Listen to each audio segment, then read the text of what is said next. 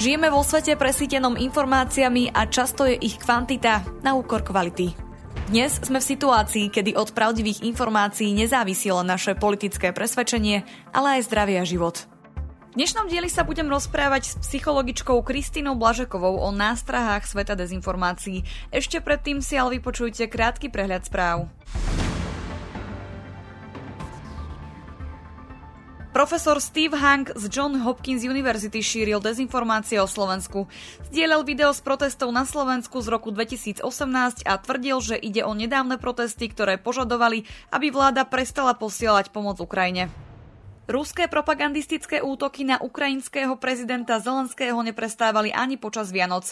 Tomáš Špaček, asistent poslanca Miroslava Urbana z krajne pravicovej strany Republika, zdieľal údajné grafity z Paríža zosmiešňujúce Zelenského. Ukázalo sa však, že ide o falošnú fotografiu a spomínané grafity neexistuje. Slovenskí dezinformátori šíria fotografiu, na ktorej Joe Biden chytá ukrajinského prezidenta Zelenského za zadok. Išlo však o photoshopovú verziu pôvodnej snímky, ktorú zverejnila Jill Bidenová. Polícia varovala pred dezinformáciami o smrti profesora Vladimíra Krčmeryho. Profesor Krčmery bol prvým Slovákom, ktorý sa dal zaočkovať proti COVID-19 a stal sa tvárou očkovacej kampane. Tým, že počas pandémie zohrával aktívnu úlohu, bol častým terčom dezinformátorov. Predtým, než prejdeme na rozhovor, vypočujte si zistenia z nášho reportu, ktorý je podporovaný Pražskou kanceláriou Friedrich Neumann Foundation for Freedom. Dezinformátori šíria nepodložené tvrdenia o rozsiahlej korupcii v inštitúciách Európskej únie. Na tento účel vo veľkom využívajú nedávny škandál Qatargate. Pochybní politickí aktéry tiež zamerali svoju pozornosť na nedávnu návštevu delegácie Európskeho parlamentu na Slovensku tu využili na zdiskreditovanie Európskej únie a zároveň presadenie vlastnej politickej agendy. Medzi témami sa opäť objavili falošné narratívy o vojne na Ukrajine vrátane obviňovania Západu z úmyselného predlžovania vojny. Infosecurity SK rozširuje svoje rady. Informácie o stáži nájdeš na našej stránke a sociálnych sieťach.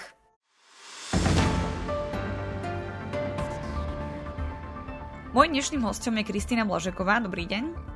Dobrý deň.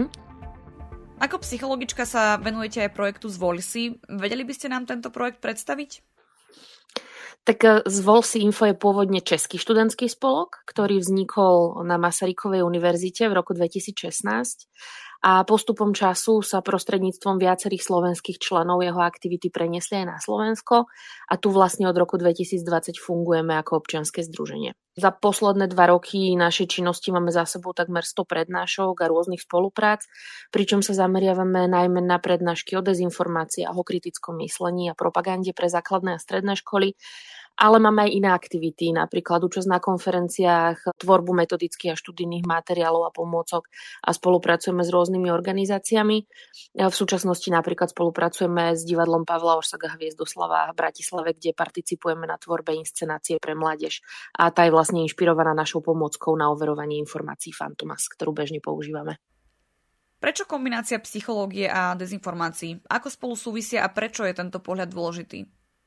No oni spolu súvisia veľmi úzko najmä preto, že len malú časť vplyvu dezinformácií tvorí to, čo je v nich uvedené, ale častokrát oveľa väčšiu úlohu hrá to, ako je tá správa formulovaná a čo v nás vyvoláva, čo s nami robí.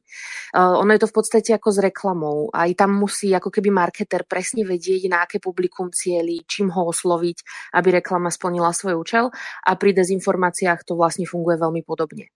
No a na tieto aspekty sa my snažíme cieliť aj pri našich prednáškach, eh, pretože my sa vlastne všetci môžeme naučiť technicky, ako si čo najjednoduchšie overiť obrázok, alebo že máme dávať pozor na to, či informácie berieme z kvalitného webu, ale bez poznania toho, že dezinformácie vlastne na nás idú cez emócie, alebo že nevedomky každý deň podliehame rôznym kognitívnym skresleniam, nebudeme mať to svoje informačné správanie pod kontrolou.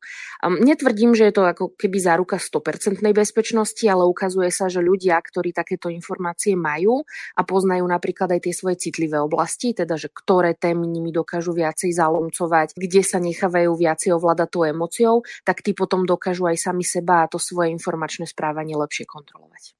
Zameriavate sa najmä na mediálnu gramotnosť. Prečo dnes jej význam rastie? Ako sa v tomto zmenil svet? Je to hlavne kvôli tomu, že či chceme alebo nie, tak to, čo si myslíme o svete, um, to, aké máme politické alebo nejaké hodnotové presvedčenia, do značnej miery vyplýva práve z informácií, ktoré čerpáme z médií. A teraz hovoríme asi teda majoritne o tých online médiách, pretože to sú tie naše hlavné zdroje. No a zatiaľ, čo vlastne kedysi sme tie informácie príjmali pasívne, že vlastne na nás išli len z tej strany tých médií, dnes s nimi nielen, že môžeme v prostredí sociálnych médií aktívne interagovať, teda môžeme ich zdieľať, lajkovať, komentovať, my ich môžeme vlastne aj e, aktívne spolu vytvárať. A to je vlastne niečo, na čo mnoho ľudí zabúda, že tým, čo sledujeme, tým, čo lajkujeme, zdieľame do určitej miery, sami určujeme, čo sa stane populárnym, alebo aké informácie budeme my alebo iní ľudia na tých sieťach vydať v budúcnosti. Čiže toto vedieť a aktívne myslieť e, na toto pri čerpaní informácií z internetu je dnes jednou z hlavných zložiek mediálnej gramotnosti. Takže v tomto spočíva tá zmena, vlastne v tom vzťahu tých médií a toho príjmateľa a preto je mediálna gramotnosť dôležitá, aby sme si to všetko uvedomovali, teda tie procesy, akými sa dnes informácie tvoria, šíria, ako nami môžu manipulovať alebo akú úlohu v tom zohrávajú aj naše emócie, naše prežívanie a to, čím my sami vlastne do toho mediálneho sveta prispievame. Ako sme na tom s prevenciou voči dezinformáciám? Aké iné faktory tu hrajú rolu? Ja by som toto nejako všeobecne nerada hodnotila, ale môžem to skúsiť popísať vlastne pomocou stavu, e, ktorý na Slovensku je a prostredníctvom aktuálnych dát, ktorými disponujeme. Taký ten aktuálny výskum, e, o ktorom sa veľmi často na Slovensku hovorí, je, je výskum z dielne Globseku. Ten nám hovorí, že vlastne viac ako 50% Slovákov je nachylných veriť dezinformáciám. Môžeme sa na to pozrieť z hľadiska takého medzinárodného porovnávania. Volá sa index mediálnej gramotnosti a tam pravidelne vlastne Slovensko sa nachádza v tej horšej polovici európskych krajín a dokonca ešte v porovnaní s minulosťou sme sa aj o niekoľko miest prepadli. Takže nedá sa povedať, že postupom času by to u nás s tou prevenciou bolo lepšie v rámci tých výsledkov. Ale ak teda hovoríme o prevencii, tak ako prvé musíme určite spomenúť vzdelávanie mladších generácií a tu na tom rozhodne nie sme veľmi dobré, pretože mediálna výchova napriek tomu, že sa o nej hovorí dlhodobo, napriek tomu, že tu máme nejakú koncepciu mediálnej výchovy, mediálnej gramotnosti, už dlhé roky, tak stále je v rámci toho školstva ešte ako keby v plienkach. Na mnohých školách sa ani nerealizuje. A skutočnosť je taká, že túto oblasť a toto vzdelávanie majú dnes v rukách skôr rôzne mimovládne organizácie alebo iniciatívy, alebo jednotlivci z oblasti žurnalistiky, ktorí vlastne či už mládež alebo aj dospelých o týchto témach vzdelávajú. A určite vznikajú rôzne príručky, aktivity a návody, ale chýbajú nám vlastne školenia pre učiteľov a učiteľky. My vlastne nemôžeme chcieť, aby sa nejako systematicky odovzdávali tieto vedomosti z oblasti mediálnej gramotnosti, pokiaľ na to nemáme ľudí, ktorí sú v tom vyškolení a, a ktorí by tomu rozumeli, že čo a ako vlastne odovzdávať. No a ako vieme, že slovenské školstvo je málo kedy pre niektorú vládu prioritou a to je jednoznačne jeden z tých faktorov, prečo to s tým, s tým vzdelávaním aktuálne je tak, ako je. Chyba nám tu záujem, chyba nám tu systémovosť v prístupe. No a ďalším faktorom je určite aj iná vec, teda súvisiaca s politikou, a to je to, že mnohí naši poprední politickí predstavitelia nielenže problém s dezinformáciami nejako aktívne neriešia, ale ich aj sami aktívne šíria. A to sa potom vlastne tá prevencia robí ťažšie a, dáva to taký pomerne negatívny príklad aj tej širšej verejnosti o tom, že ako vlastne tú prevenciu robiť a či vôbec tá prevencia je dôležitá. Prečo sú dezinformácie atraktívne? Ako možno zatraktívniť boj proti ním? Tak v prvom rade úplne taká najjednoduchšia vec je, že, že dezinformácie sú proste zaujímavejšie, než sú nejaké suché fakty alebo dlhé články, ktoré by si mal niekto študovať alebo čítať. Niekedy sú atraktívne pre ten svoj senzačný a originálny náboj alebo nejaké tie prvky tajomná a odhalenie veľkých sprísahaní. Toto v sebe veľmi často nie sú napríklad konšpiračné teórie. No a niekedy nám vlastne ponúkajú len ľahšiu cestu. To znamená, že keď máme nejakú proste zložitú situáciu alebo nejakú veľkú zmenu, ktorá prichádza a je možno pre nás ťažšie pochopiteľná, tak tu zrazu prichádza ten hoax alebo tá konšpiračná teória alebo nejaký ten druh dezinformácie, ktorý nám zrazu jasne a jednoducho vysvetlí, že kto je za tým, kto za to môže, prečo sa to stalo, poskytne nám toho výnika vlastne a, a tým pádom my nadobúdame ten pocit, že, že vieme, čo sa ďalej bude diať a že máme vlastne koho z toho obviniť. Pre nás ľudí je napríklad veľmi ťažko spracovateľné, ak máme prijať, že za niečím je len náhoda alebo nejaký súhrn nešťastných okolností. My si to radi ako keby v tej hlave upracame do nejakých škatuliek. Radi máme, keď vieme, že všetko to zlé na niekoho ako keby môžeme hodiť. No a toto je presne to, čo tie dezinformácie robia. No a čo sa týka toho zatraktívnenia boja proti dezinformáciám, ja si myslím, že ona to sama o sebe je veľmi atraktívna téma. Ako je možné, že som len zaujatá, keďže sa tomu venujem, ale musím teda povedať, že existuje veľké množstvo kvalitných projektov a iniciatív, ktoré sa tejto problematike venujú. Dokonca viem povedať aj to, že je to atraktívna téma aj pre študentov a študentky na školách, že sa o tom radi rozprávajú, že o tom dokonca aj veľa vedia a radi to rozoberajú a máme aj také pozitívne spätné väzby vlastne na tieto témy. Tu sa ale znova dostávame vlastne k tomu systémovému problému, že to, aby sa niečo podnikalo na širšej úrovni, musí byť v prvom rade systémový záujem na strane ľudí, ktorí majú reálnu moc niečo zmeniť. A kým toto nebude, tak uh, môžu rôzne iniciatívy vlastne vytvoriť uh, stovky príručiek a zaujímavých projektov, ale nebude to mať ten želaný ako keby globálny efekt, ktorý by to malo, keby sa to realizovalo na systémovej úrovni. Koho môžeme nazvať dezinfluencerom? Dezinfluencer je taký pomerne zaujímavý eh, pojem, eh, s ktorým pracujeme. A teda v mojom ponímaní je to človek, ktorý je verejne známy, a tým, že je verejne známy, hlavne teda na nejakých sociálnych sieťach, má určitý dosah a vplyv na široké publikum svojich sledovateľov a fanúšikov. Pričom, a to je ten hlavný rozdiel medzi influencerom a dezinfluencerom, je to, že tento priestor sa ako keby rozhodol využívať na to, aby medzi to svoje publikum šíril zavadzajúce správy a dezinformácie. Niektorí to robia z presvedčenia, lebo je to napríklad skutočne ich svetonázor a niektorí to robia vlastne čisto pre pozornosť a preto, aby si získali nejakú tú základňu a reakcie a tak ďalej. Keby som mala asi uviezť nejaký príklad, tak asi aktuálne najznámejším dezinfluencerom je pravdepodobne Andrew Tate, asi jeho kauzu teraz registruje množstvo ľudí. V podstate on sa stal takým úspešným najmä pre ten kontroverzný obsah, ktorý veľmi často zdieľa. Či už sú to rôzne mizogynné komentáre alebo, alebo šírenie rôznych nenavistných prejavov, ako keby znecitlivovanie voči, voči násiliu, pričom teda vieme, že jeho dominantnú základňu sledovateľov tvoria najmä mladí ľudia alebo mladí chalani. Takže toto sú také problematické osobnosti, ktorých je na svete pomerne veľa. E, pričom ale teda dezinfluencerom môže byť akákoľvek známa osobnosť, ktorá zdieľa a má vplyv a zdieľa teda nejaké negatívne alebo zavadzajúce informácie, pokojne to môžu byť i politici. S akými manipuláciami sa prevažne stretávate na internete? Ako medzi nimi rozlíšiť a ako súvisia s našou kognitívnou stránkou? Tak tých manipulácií je pomerne dosť. Ja sa pokúsim vypichnúť teda niektoré, s ktorými sa stretávame najčastejšie. Mnohé z nich už tu teda zazneli. Každopádne asi také prvé, s čím sa stretneme, keď prichádzame do kontaktu s nejakou informáciou, či už online, offline, akokoľvek, sú titulky alebo teda nejaký nadpis. Tie nám dávajú nejakú prvotnú informáciu o tom, čo budeme vlastne ďalej čítať alebo ďalej pozerať a aj akým smerom sa bude ten článok alebo video uberať, akého je žánru a či chce napríklad v prvom rade len upútať pozornosť alebo nás chce reálne informovať. Takže už z tohto, už z toho titulku dokážeme vlastne vycítiť veľmi veľa. Ak sa ten titulok snaží byť len nejaký senzačný a strhnúť tú našu pozornosť, tak využíva rôzne napríklad e, kurzívy, vykričníky, môže využívať rôzne vulgarizmy alebo nejaké slova, po ktorých my ako ľudia tak nejako pudovo ideme. E, môže tam byť nejaký sexuálny podtón alebo, alebo niečo, čo nás má nejakým spôsobom šokovať takže už tam vieme teda vycítiť veľa. Často môžu byť tieto titulky zavádzajúce celkovo, že vlastne vôbec e, dajú nám nejakú informáciu, ale ten článok alebo to video s ním vlastne reálne nesúvisí. Čiže to je možno taká, taká prvá vec.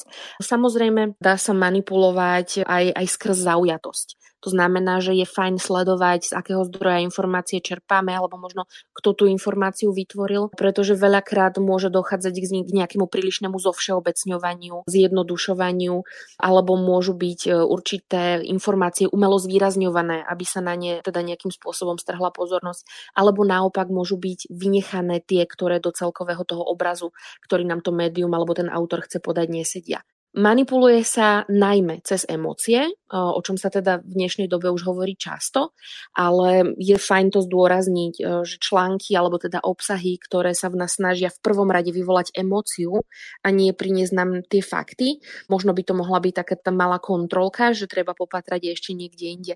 Najčastejšie sa teda manipuluje cez negatívne emócie. Môže to byť strach, môže to byť hnev, môže to byť pocit nespravodlivosti. To je taká veľmi silná emócia, s ktorou sa často pracuje pracuje. No a okrem toho textu e, sa dá manipulovať samozrejme aj obrazom. Vieme, že akýkoľvek článok má ako keby vyššiu pravdepodobnosť, že ho ľudia budú vnímať ako pravdivý, keď je k nemu priložený nejaký obrazový materiál. No a tým obrazovým materiálom sa dá manipulovať rôznymi spôsobmi. Môže byť vytrhnutý z kontextu, môže byť upravený v nejakom grafickom editore, alebo môže byť recyklovaný niekoľkokrát, s tým sa často pri dezinformáciách stretávame, že niekto si vezme starý obrázok a vlastne uverejní ho v novom kontexte. Takže to sú také, také najčastejšie obrazové manipulácie. Ešte samozrejme treba spomenúť aj deepfake videá, ktoré sa už ale pre lajka overujú pomerne ťažšie. No a okrem toho ešte takým jedným častým typom manipulácie, s ktorým sa môžeme stretávať, je manipulácia cez tzv.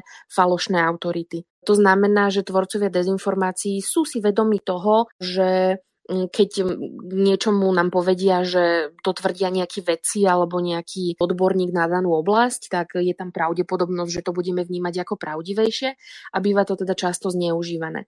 Čiže médiá nám často prezentujú ako odborníka niekoho, kto možno je odborníkom, ale je odborníkom v inej oblasti, alebo pri rôznych napríklad falošných reklamách, alebo keď to vidíme na tých reklamách na rôznych weboch, tak sa môžeme stretnúť s rôznymi e, napríklad vymyslenými doktormi, vymyslenými menami, inštitúciami a tak ďalej, alebo fotkami, ktoré ako keby pochádzajú z fotobanky, len preto, aby to vlastne zvýšilo tú vnímanú pravdivosť toho článku. Takže to sú asi také najčastejšie manipulácie, ktoré poznáme. A ono je náročné povedať takto veľmi stručne, že ako medzi nimi rozlišovať. Možno len taká malá rada, že ak znie niečo príliš senzačne a dobre na to, aby to bola pravda, tak pravdepodobne to ani pravda nebude, alebo keď nám teda niekto ponúka veľmi jednoduché vysvetlenia zložitých javov a ich riešenia, tiež na to treba dávať pozor. Zároveň by som aj odporúčala dávať pozor na to, že či niečomu veríme preto, lebo to poskytuje dobré fakty, alebo tomu veríme preto, že nejakým spôsobom to už potvrdzuje to, čo my sme si mysleli, alebo že tomu chceme veriť, lebo aj toto nás dokáže často ovplyvniť. Ako sa proti manipuláciám možno brániť? Ako si overiť obsah? Prípadne existujú nejaké základné typy a triky, ktoré možno uplatniť? Ono je náročné sa brániť proti nepriateľovi, ktorého nepoznáme, takže úplným základom je najmä o týchto rôznych manipuláciách a nástrahách na internete vedieť čo najviac. A zároveň platí aj to, o čom už sme hovorili, teda poznať sám seba kde sú tie moje citlivé miesta, kde som náchylnejší alebo náchylnejšia viac podliehať emóciám. Čiže základom je najmä o tomto všetkom vedieť, aj o tých technických veciach, aj o tom našom vlastnom ako keby informačnom správaní a našich zvykoch, ale taktiež e, asi takým úplne najzákladnejším typom je čerpať informácie z overených zdrojov.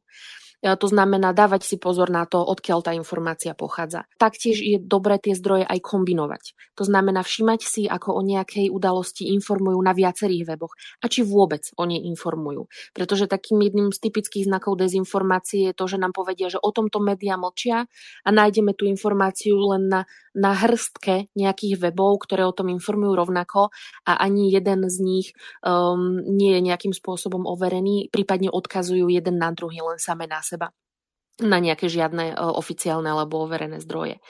Takže kvalitné zdroje, kombinácia zdrojov, Taktiež je dôležité, tak ako som spomínala, už aj overiť si ten priložený obrazový materiál, teda či nebol upravený v grafickom editore alebo už predtým použitý v inom kontexte.